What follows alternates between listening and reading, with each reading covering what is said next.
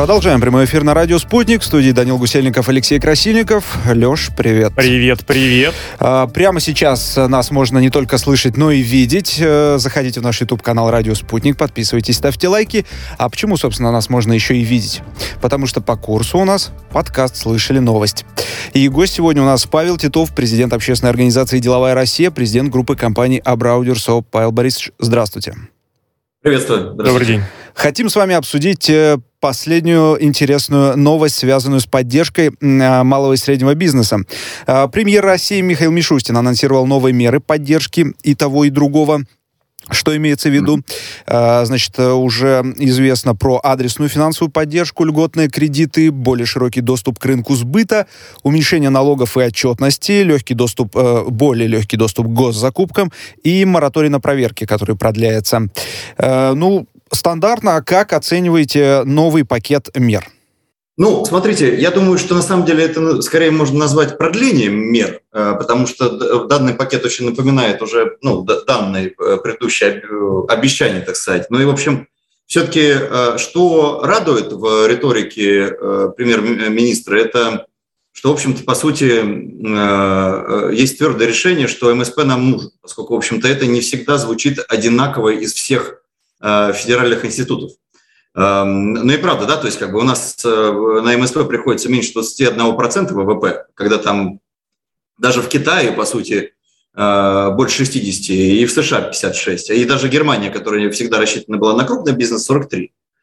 У нас пока, конечно, цифры достаточно плачевные, хотя, в общем-то, инновационные, как правда господин Мишустин напомнил, что, в принципе, очень много нового и прогрессивного, в общем-то, отраслевых изменений именно из, э, из средних. А если касаться пакетов, то вообще как бы я думаю, что очень правильно, что они решили руководствоваться опытом, который сейчас эм, э, значит, набираются на общепите, по сути, занижение ключевым э, отраслям, ну, которые считаются приоритетными эм, или пострадавшими от пандемии, показатели НДС и ну, значит, страховых взносов, это очень нагружает, в общем-то, даже не столько малый, насколько средний бизнес. Ну, а, снятие административных барьеров, извините, я тут чуть это, как бы должен навести скепсиса, поскольку звучат плюс-минус одни и те же слова, но пока мы особого снижения административного давления ну, не чувствуем. Павел Борисович, разрешите немножечко да. такой, с одной стороны, критичный вопрос, а с другой стороны, вот вы не раз упомянули, кстати, в своей реплике, это достаточно короткой, слова «что-то новое», вы упомянули, что это продление мер. Вот полтора года прошло, и действительно меры, которые предлагаются, это все какое-то продолжение, это все что-то очевидно. Ну что там сделать? Упрощенное налоговое, ну что там, льготные кредиты. Мораторий ну, на проверки. Опять же, продлить, потому что, ну да, Конечно. хватит кошмарить бизнес, его и не надо было, и не нужно, и в будущем не нужно будет.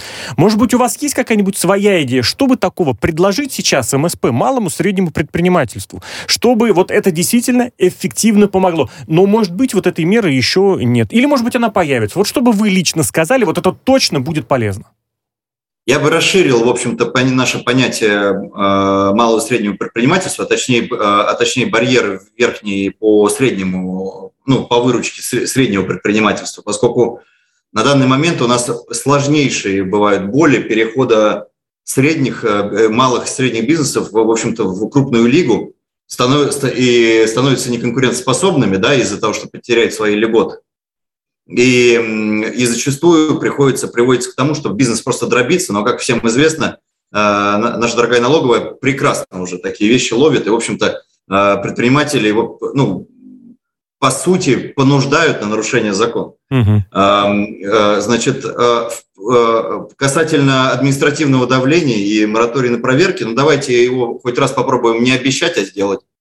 Отлично, да. Вот, как бы на данный момент мы не видим, не наблюдаем больших, больших там облегчений, там, может быть, ну, хорошо, внеплановых проверок меньше, но плановых-то меньше не стало. Э, барьеров для входа в малое и среднее предпринимательство в отрасли, там, ну, даже, на, на, к примеру, на то же самое алкогольное, да, э, меньше не стало.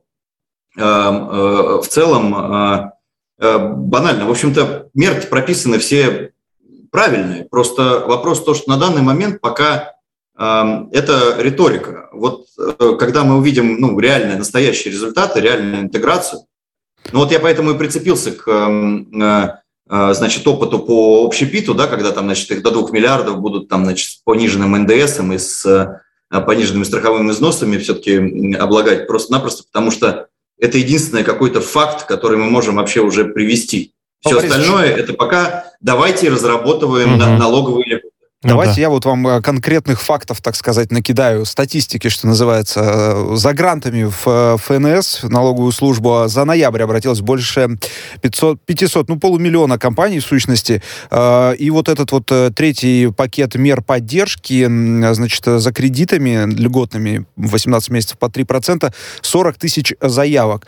Вот как на эти цифры реагировать? Много это или мало? Вот со стороны человека, который бизнесом не занимается, ну, то есть с моей стороны. Кажется, что, в общем, за один месяц, ну, неплохая статистика. А вот вам изнутри, из отрасли, как кажется? Вы знаете, ну, давайте вот так объективно говорить. Э, обращи, обратились все, э, э, сколько реально дали, мы пока не видим.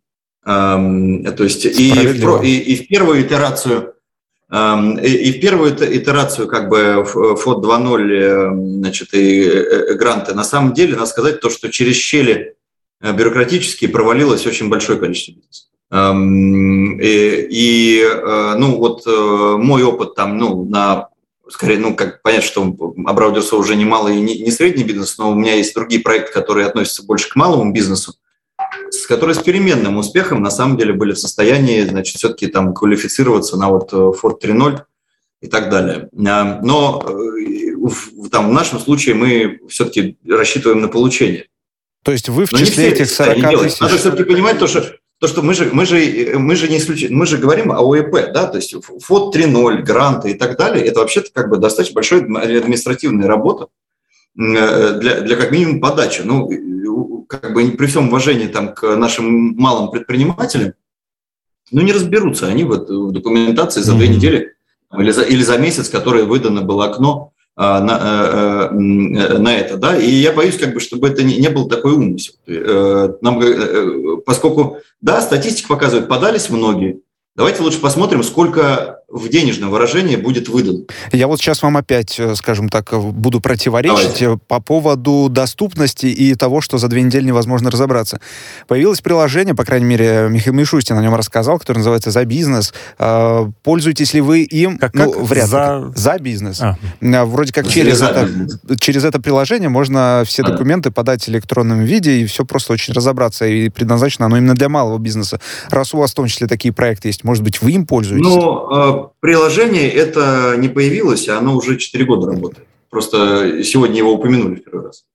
Эм, вот. Э, До этого Тут, стеснялись? Как бы, я не при всей, при, при всей, в общем-то, там функциональ... Ну, нет, на самом деле я не готов примулять там достижения за бизнес, потому что это еще платформа, прежде всего, по, по защите прав предпринимателей, в том числе достаточно эффективная, где может, могут там, значит, делать обращения о незаконных проверках и так далее. Тогда она работает неплохо.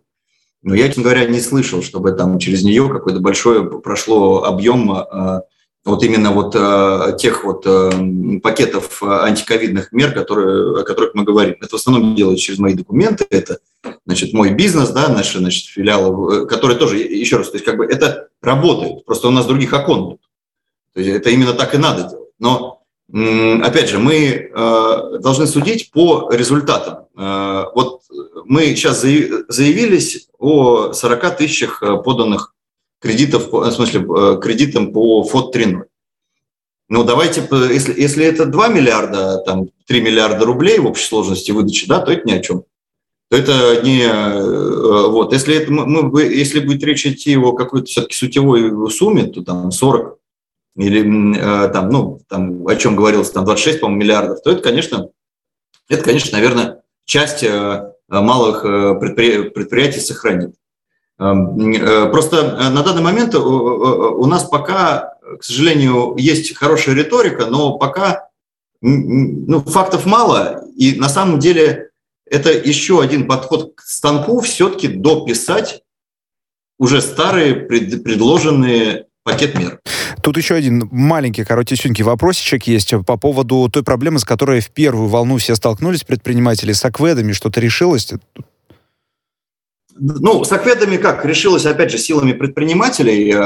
Сейчас эта проблема, надо сказать, что исчерпана практически. То есть мы, ну, предпринимаем, просто, понимаете, до, до, до ковида никто не знал, зачем они нужны. Вот и выяснили.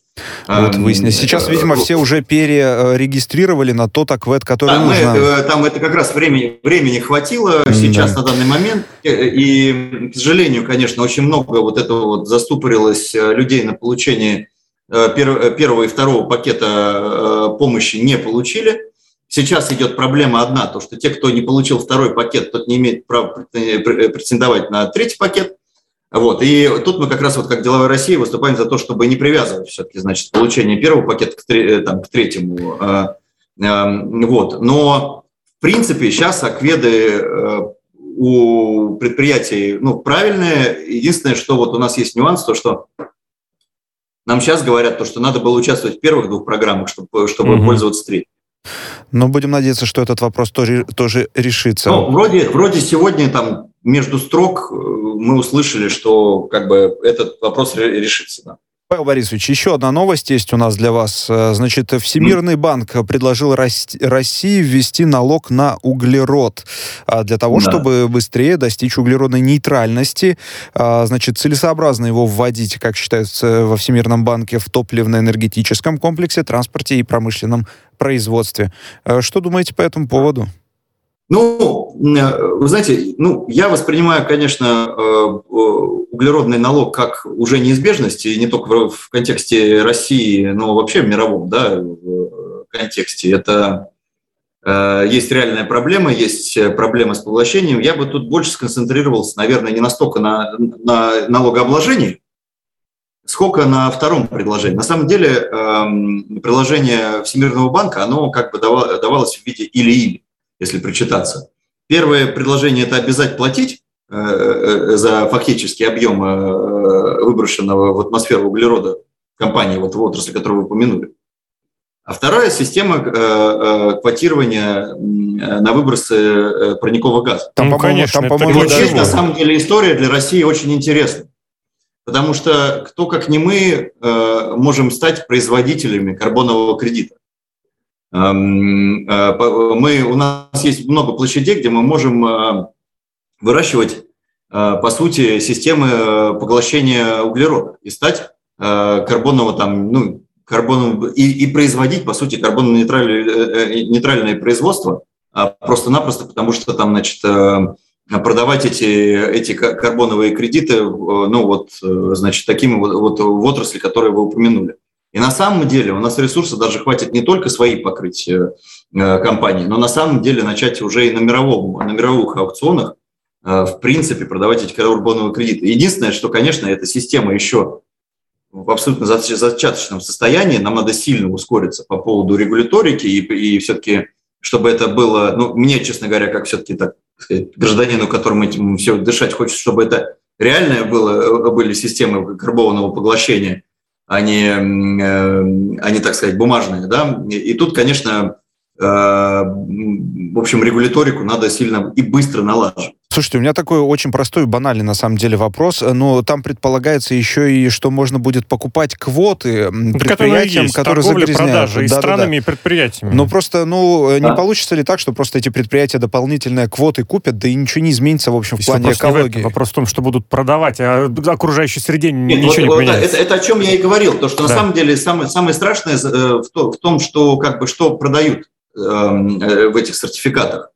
Если это, э, если это пойдет как сертификация там, утилизации в нашей там, ТКО, да, тогда, к сожалению, это все не, не, не, не, не, при, эм, э, не, придет к, э, не приведет к удаче. Если мы реально будем продавать выращенные карбоновые кредиты, сертифицированные, проверенные, то есть мы, по сути, гектары лесов для этих компаний, да, ну не будет там, условно говоря, транспортная компания выращивать сама лес. Угу. Ну, значит, будут за, за нее делать профессионалы и продавать ей эти карбоновые кредиты, потому что по, по, по сути, она, а, она финансирует поглощение своего же СО2. Э, вот тогда это работает, это уже есть примеры хорошие в Бразилии, в Африке, как это, как это происходит, но вопрос регуляторики, конечно, здесь очень сильно стоит, поскольку значит, площадка для мошенничества здесь большая достаточно.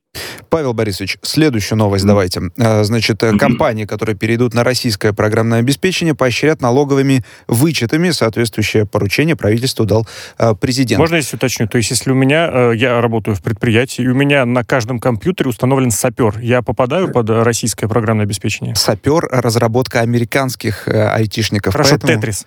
Тетрис японских. Тетрис же наш. Нет, родной, это российский. Родимый. А, а все-таки наш, да? Я почему-то думал, что японский. Да, да, да. А... Ну вот, вот, вот, вот я, вот на самом деле правильный вопрос, потому что я, я честно говоря, не могу вдаваться здесь Чем ты занимаешься на работе, Алексей? Вот что хочется спросить Здесь вопрос как раз об этом. Я и переадресовать, mm, да. может, вопрос Павла Борисовича относительно того, ну вообще, вот есть какое-то понимание, что должно быть российским программным обеспечением, что не должно быть? Есть удачные, действительно, вещи, которые, ну как сказать, дублируют, копируют, заменяют вот то, что... Ну, а есть те вот, ну вот привык я к Word и больше ничего не хочу.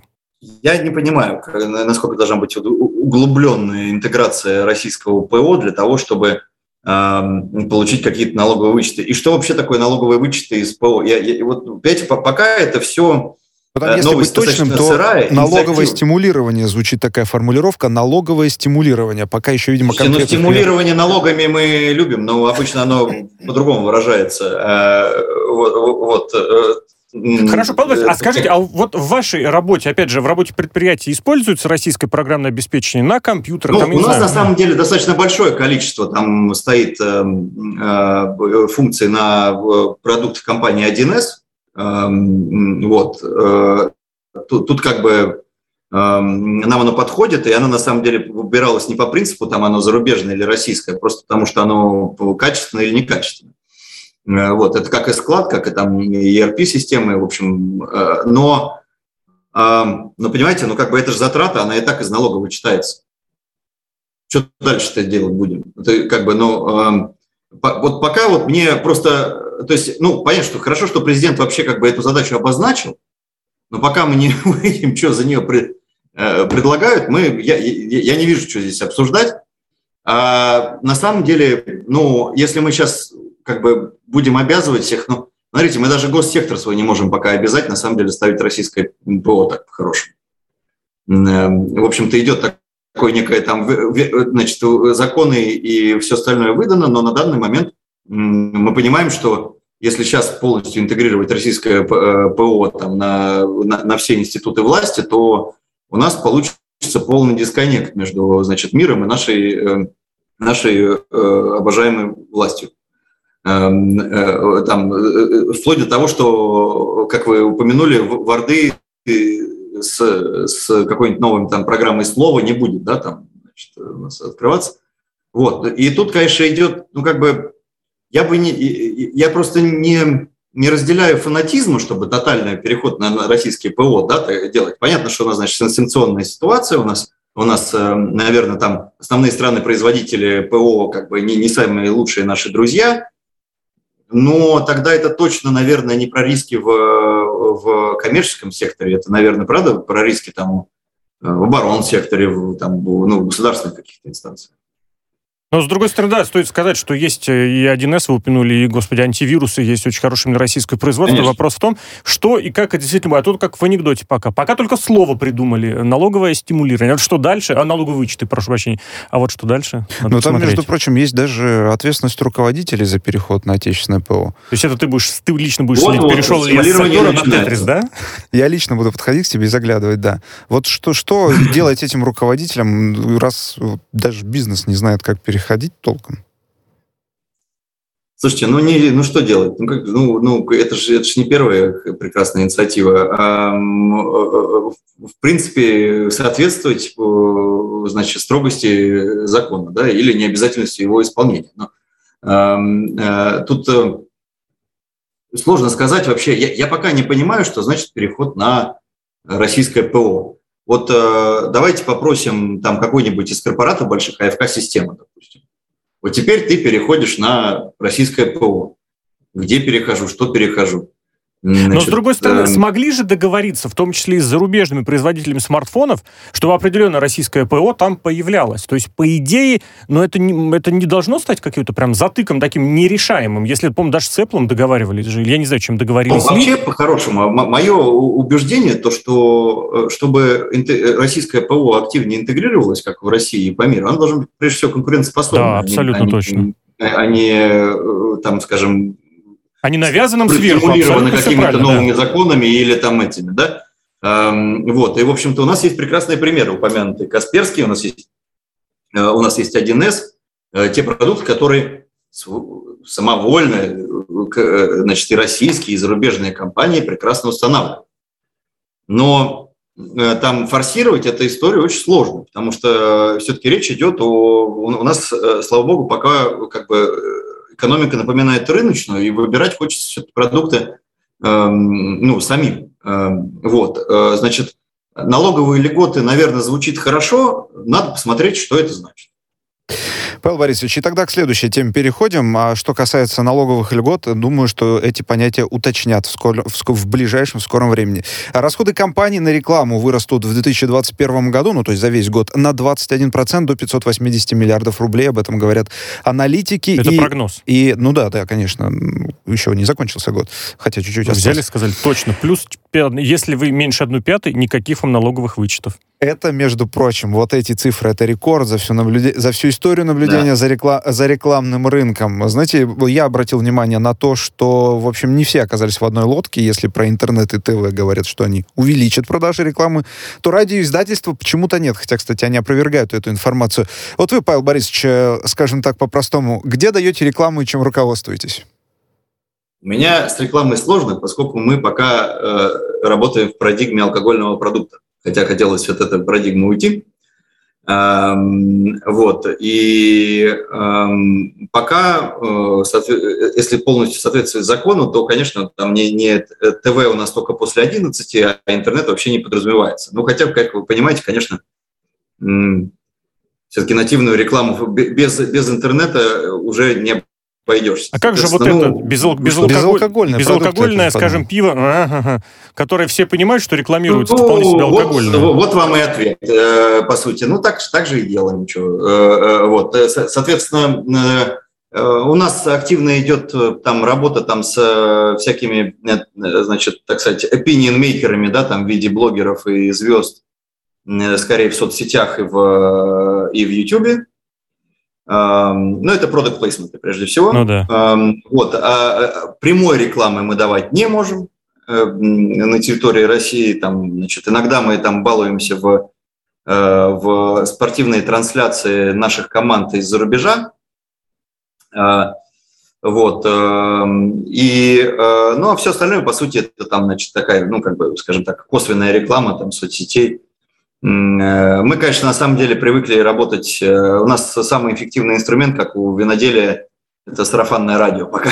Эм. Вот мы, кстати, тоже парой слов обменялись с Данилом перед э, началом эфира. Если к чему ты привык, если что-то доказало свое качество, зачем мне искать что-то другое? Ну да, и ты становишься, если ты правда в это веришь, что, собственно, ты становишься бренд-амбассадором, угу и, и заражаешь этой идеей еще пятерых. Да? Павел Борисович. Э, вот рынок рекламы восстанавливается. Можно ли по э, этому одному рынку говорить о восстановлении всей экономики в целом?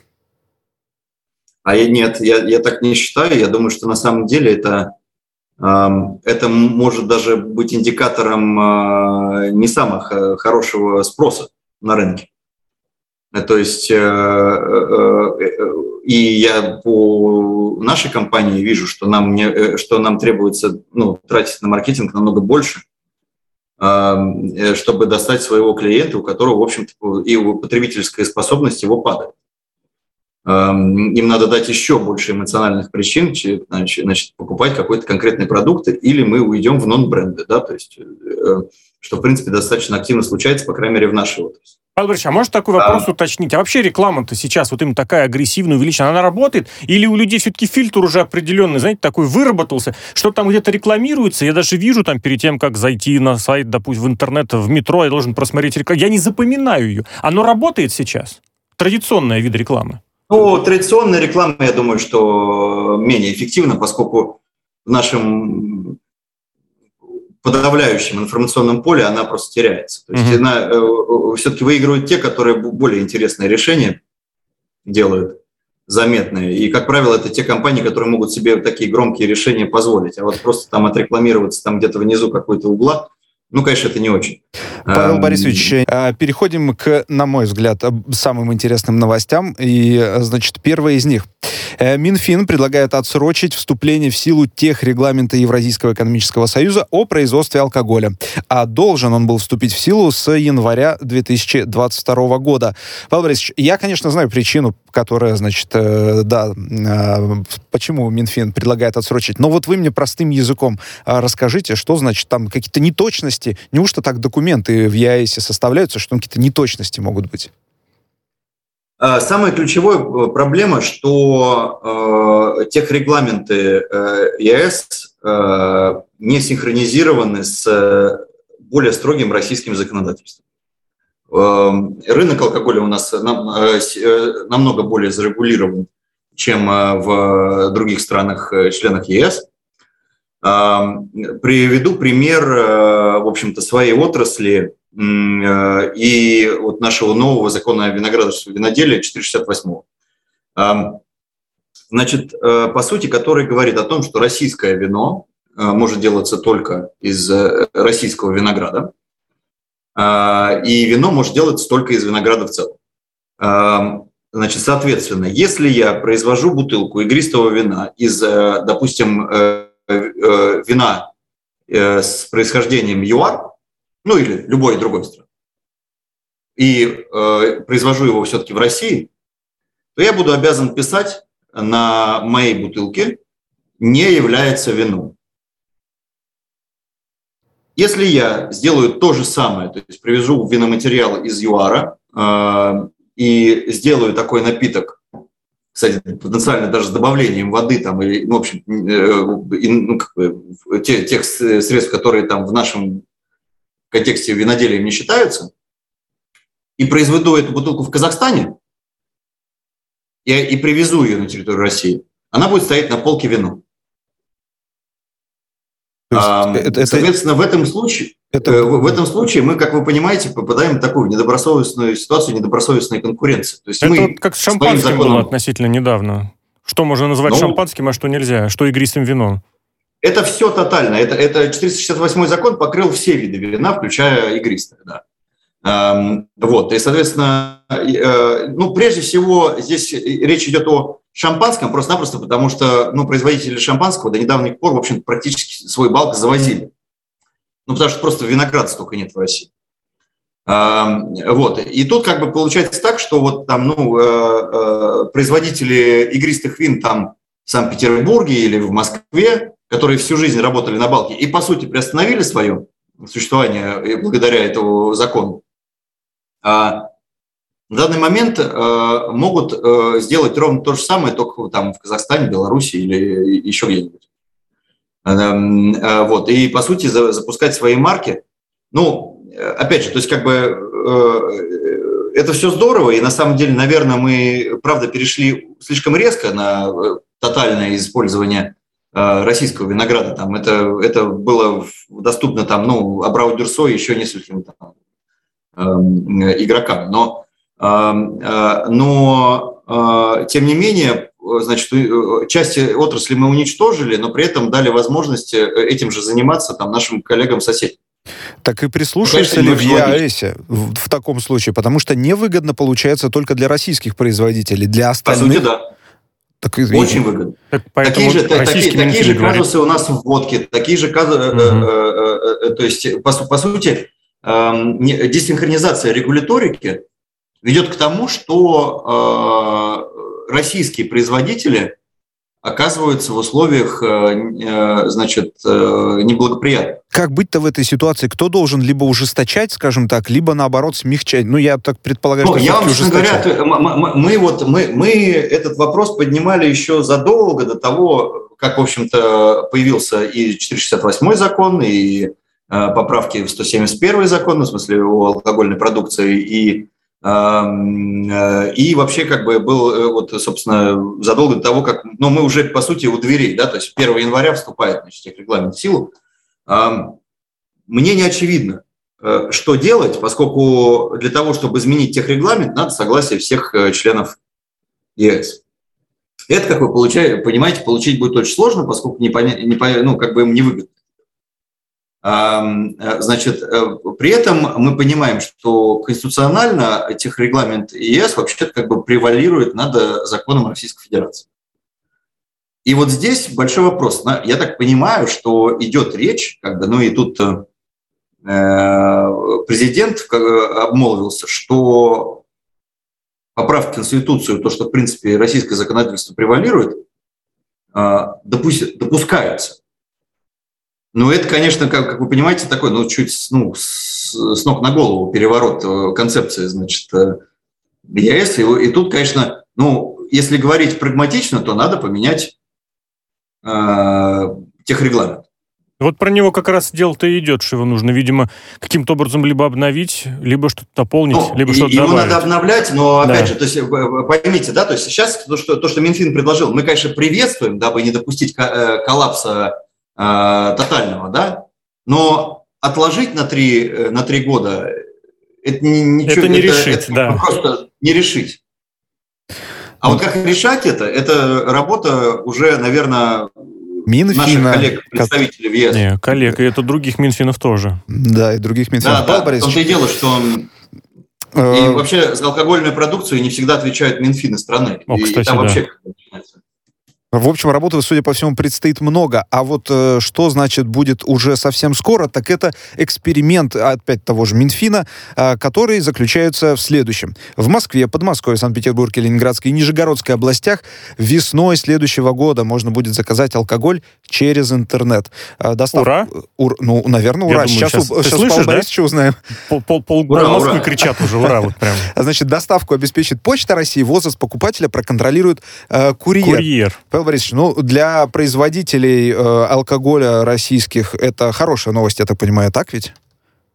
Ну, это еще один канал э, сбыта. Он может быть, наверное, не самый крупный, э, но тем не менее это, это, это э, коннект, который случится между производителем и потребителем эм, э, напрямую. Да? Тут э, это, это должно быть, я надеюсь, что, в общем-то, по, надо еще посмотреть как бы, ну, финмодель данного упражнения, но это должно быть и выгоднее, ну и, соответственно, ну, давайте объективно говорить, ковид показал то, что значит, доставки любых продуктов, они просто необходимы. И растут, и Почему? приносят деньги очень сильные. Очень сильные, да. Вот. Единственное, что оговорка хотел сказать, то, что пока э, предлагается, и если, может быть, что-то поменялось, но на последнюю, там, по моей последней информации, речь идет непосредственно только о российском вине. Э, вот, а не о всем алкоголе. Я на самом деле бы, как бы, несмотря на то, что, наверное, чуть себе на ногу тут наступаю, я бы, конечно, расширил диапазон до как минимум э, ну, других, э, другой алкогольной продукции, потому что очень редко кто заказывает домой там, ну, вино. Эм, особенно российская, достаточно узкая ниша для того, чтобы заинтересовать массы. А тут формулировка должна быть вино из отечественного винограда, то есть обязательно еще должно быть свое. Да, а, в этом, да, а в этом да, плане, да, вот как да, вам да. формулировка «курьер проверит возраст»? Я прям представляю, как приходит курьер и такой, покажите паспорт. И кто у кого должен возраст проверять, ну да. А вы тоже покажите паспорт, где у вас там прописка? Сложно. Смотрите, я думаю, что, конечно, тут э, скорее идет речь о не о том, что курьер фактически у нас становится, значит, э, милицией, да, а скорее IT-решение, э, где э, курьер просто его, так сказать, доставляет, так же, как бутылку вина. То есть это необходим какой-то скан документов, который, который будет храниться на, ну, значит, уже он файл для, вместе с чеком, для того, чтобы, ну, как бы схлопнуть заказчика, чек, и его э, документы. Ну, в современной, наверное, там, мире это не очень сложно, но вопрос, конечно, как это, э, из, о, как выполнение в моменте. Да? Есть, конечно, нюансы, э, но самое, как почему на самом деле мной приветствуется данный эксперимент, Потому что на данный момент, как, ну, я думаю, что ну, все мы живем э, значит, в России, в Москве, там, в Санкт-Петербурге, у нас нет никаких проблем заказать э, по телеграмму или по интернету на данный момент алкоголь. Ну, нету. Ну, что ну, незаконно. Незаконно. Серая зона. Можно? Э, э, это, да. это не серая зона, это черный рынок. Ну, я так, эм, мягко говоря, да. да Есть да, вариант это, заказать вот. через интернет, потом спуститься, грубо говоря, на первый этаж в магазин, куда его привезут, и забрать. То есть не ехать в какой-то Нет, другой магазин. Collect – это, кстати, достаточно развивающая система, да. мы в нее верим, активно, э, активно, в общем-то, работаем с ней. Но речь идет о доставке до двери. Прямо до двери, да. на данный момент она существует только, только, так сказать, нелегально.